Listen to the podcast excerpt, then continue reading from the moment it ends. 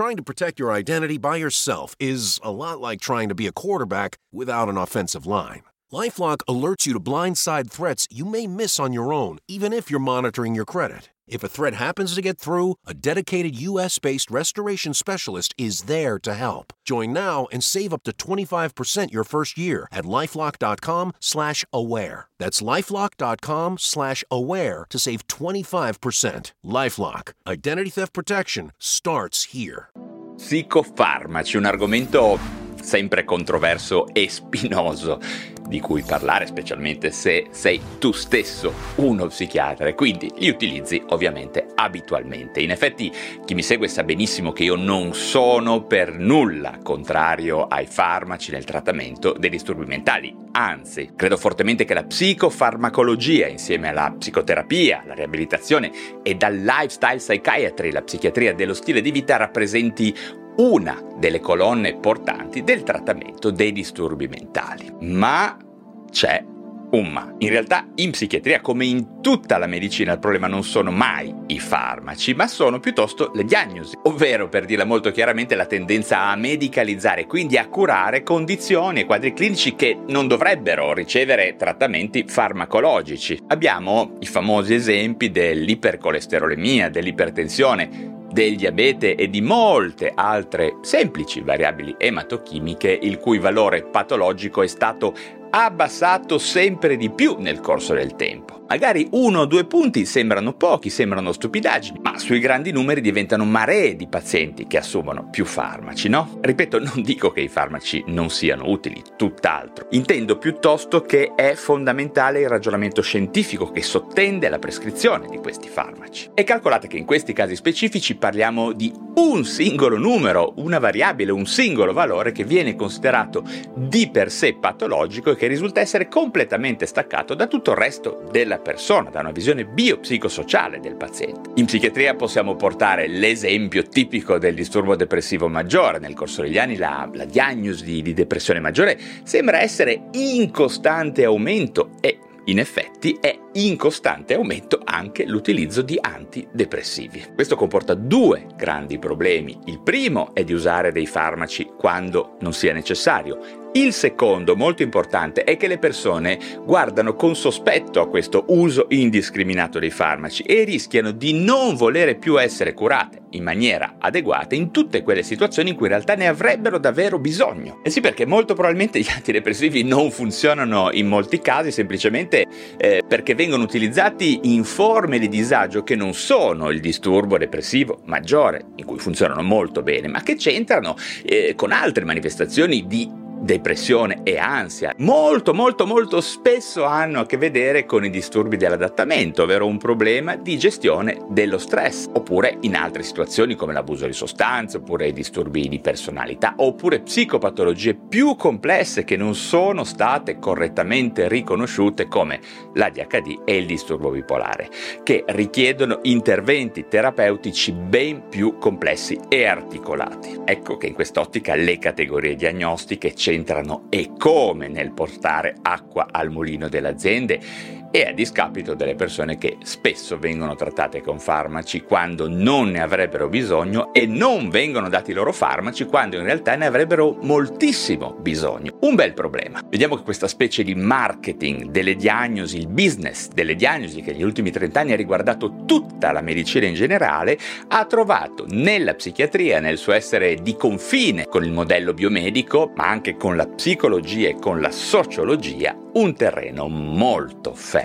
Questa storia che vi voglio raccontare è piuttosto oggettiva e ha a che vedere con fatti piuttosto che con opinioni. Potremmo dire che tutto inizia verso la fine degli anni 70, quando l'APA, l'Associazione Americana di Psichiatria, sotto la guida del suo presidente di allora, il dottor Melvin Sapshin, si dedica alla missione di rimedicalizzare la psichiatria che nei decenni precedenti era stata dominata dal metodo psicanalitico e che tra gli anni 70 70 e gli 80 stava per essere messa sotto torchio dalla corrente di pensiero dell'antipsichiatria. Quella vera, eh? quella di Thomas Satz, di Ronald Lang e diversi altri. Insomma, La psichiatria aveva diversi problemi in quel momento. In ogni caso, al centro di questa storia di iperdiagnosi c'è, come sempre, il caro, vecchio e molto controverso DSM, il nostro manuale statistico e diagnostico della psichiatria. Infatti vediamo che nel 1977 il dottor Robert Spitzer, uno psichiatra della Columbia University, inizia a coordinare la realizzazione del DSM-3, che verrà poi pubblicato nel 1980. Si tratta di un'edizione del DSM che potremmo definire di svolta, in quanto comporterà una netta rottura con la tradizione psicoanalitica che era la base delle due edizioni precedenti del 52 e del 1968. Senza dubbio il DSM-3 ha le sue fondamenta in un modello biomedico, questa era la novità, categoriale e riduzionistico che cambierà negli anni che seguiranno il comportamento di moltissimi psichiatri in tutto il mondo, non solo negli Stati Uniti. Quindi iniziamo a ritrovare la classica lista di sintomi e segni che andranno interpretati poi con una soglia numerica calcolata dallo psichiatra che farà diagnosi. Stiamo iniziando quindi ad allontanarci da considerazioni cliniche maggiormente dimensionali, come si dice, che potessero quindi basarsi su di un modello biopsicosociale dell'essere umano. Questo indubbiamente sembrava facilitare di molto il lavoro degli psichiatri, ma aveva anche degli effetti collaterali che sarebbero emersi solo molto più avanti e che sarebbero stati abbastanza problematici. Ad esempio, secondo molti psichiatri, come la dottoressa Carol Bernstein dell'Albert Einstein College of Medicine di New York, la forma che prese il DSM-3 aveva lo scopo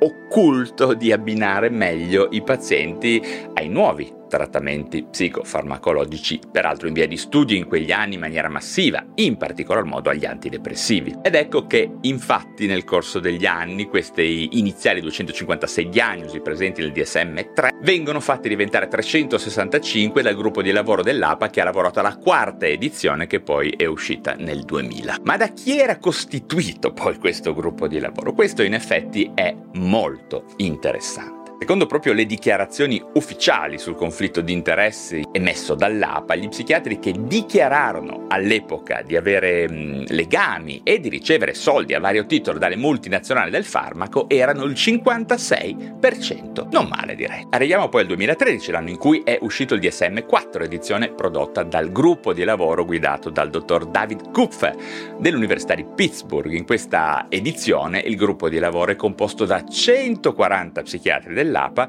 di cui il 68% di loro aveva dichiarato di avere conflitti di interesse con le aziende farmaceutiche. In ogni caso, al di là di tutti questi discorsi, alla fine della storia, per fare un esempio paradigmatico, vediamo che le diagnosi di depressione maggiore sono salite tantissimo in questi ultimi anni e vi consiglio di guardare questo grafico.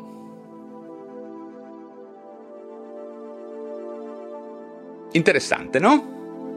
Invece altre diagnosi, come il famoso disturbo dell'adattamento di cui parlo sempre, non vengono neppure prese in considerazione, per la semplice ragione che è diventato più semplice, direi più naturale diagnosticare la depressione maggiore e dare subito un antidepressivo, mentre è ben più complesso pensare che ne so, che moltissimi di noi che presentano sintomi depressivi e di ansia, sintomi eh, di ansia o depressivi, siano in realtà sottoposti a nuove forme di stress intollerabili che richiederebbero non solo interventi terapeutici molto più complicati. Infatti i farmaci nel disturbo dell'adattamento funzionano molto di meno, ma che diciamolo chiaramente sarebbero assolutamente necessarie anche importanti rivoluzioni sociali. Essere senza una lira è stressante, nascere povero è stressante, subire discriminazioni se appartieni alla fascia LGBT è ancora tremendamente stressante. Se sei solo se usi sostanze, se hai diagnosi che alcuni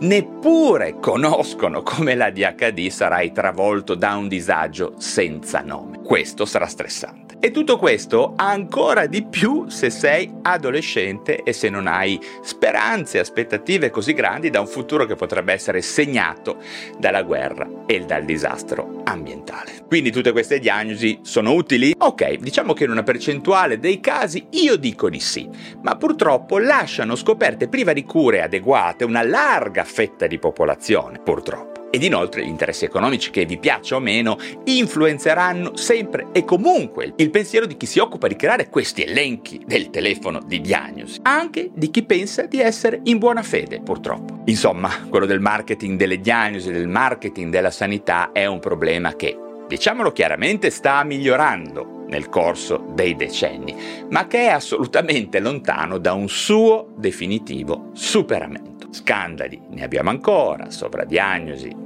ne abbiamo ancora, diagnosi sbagliate, purtroppo ne abbiamo ancora. E l'idea di pensare di risolvere tutti i problemi di salute mentale con un farmaco ogni tanto balena ancora nella mente di alcuni sprovveduti della psichiatria favorendo, lo voglio ribadire bene, l'utilizzo scorretto ed irresponsabile delle medicine. Medicine che sicuramente quando usate bene possono fare davvero la differenza in certi pazienti per alcune patologie e in alcuni contesti specifici. E quindi, come psichiatri, dobbiamo tenere gli occhi bene aperti, direi. Ok, anche per oggi ho finito, fate like, iscrivetevi subito o addirittura abbonatevi al canale YouTube se siete dei veri fanatici di questi argomenti per vedere live esclusive con moltissimi ospiti interessanti a cui potrete fare domande dirette. Grazie come sempre per essere arrivati sino alla fine di questo contenuto e ci si rivede presto per parlare di un nuovo nuovo argomento.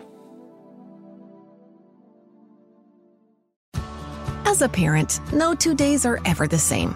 At care.com, you can find trusted and flexible sitters to help manage your family's ever changing schedule. Care.com can even help you out with housekeepers, dog walkers, senior caregivers, and more, so you can find care for all you love. And 100% of caregivers who use Care.com have been background checked with CareCheck, a key first step in hiring confidently. To get the help you need to make it all work, sign up now and find a great sitter at Care.com.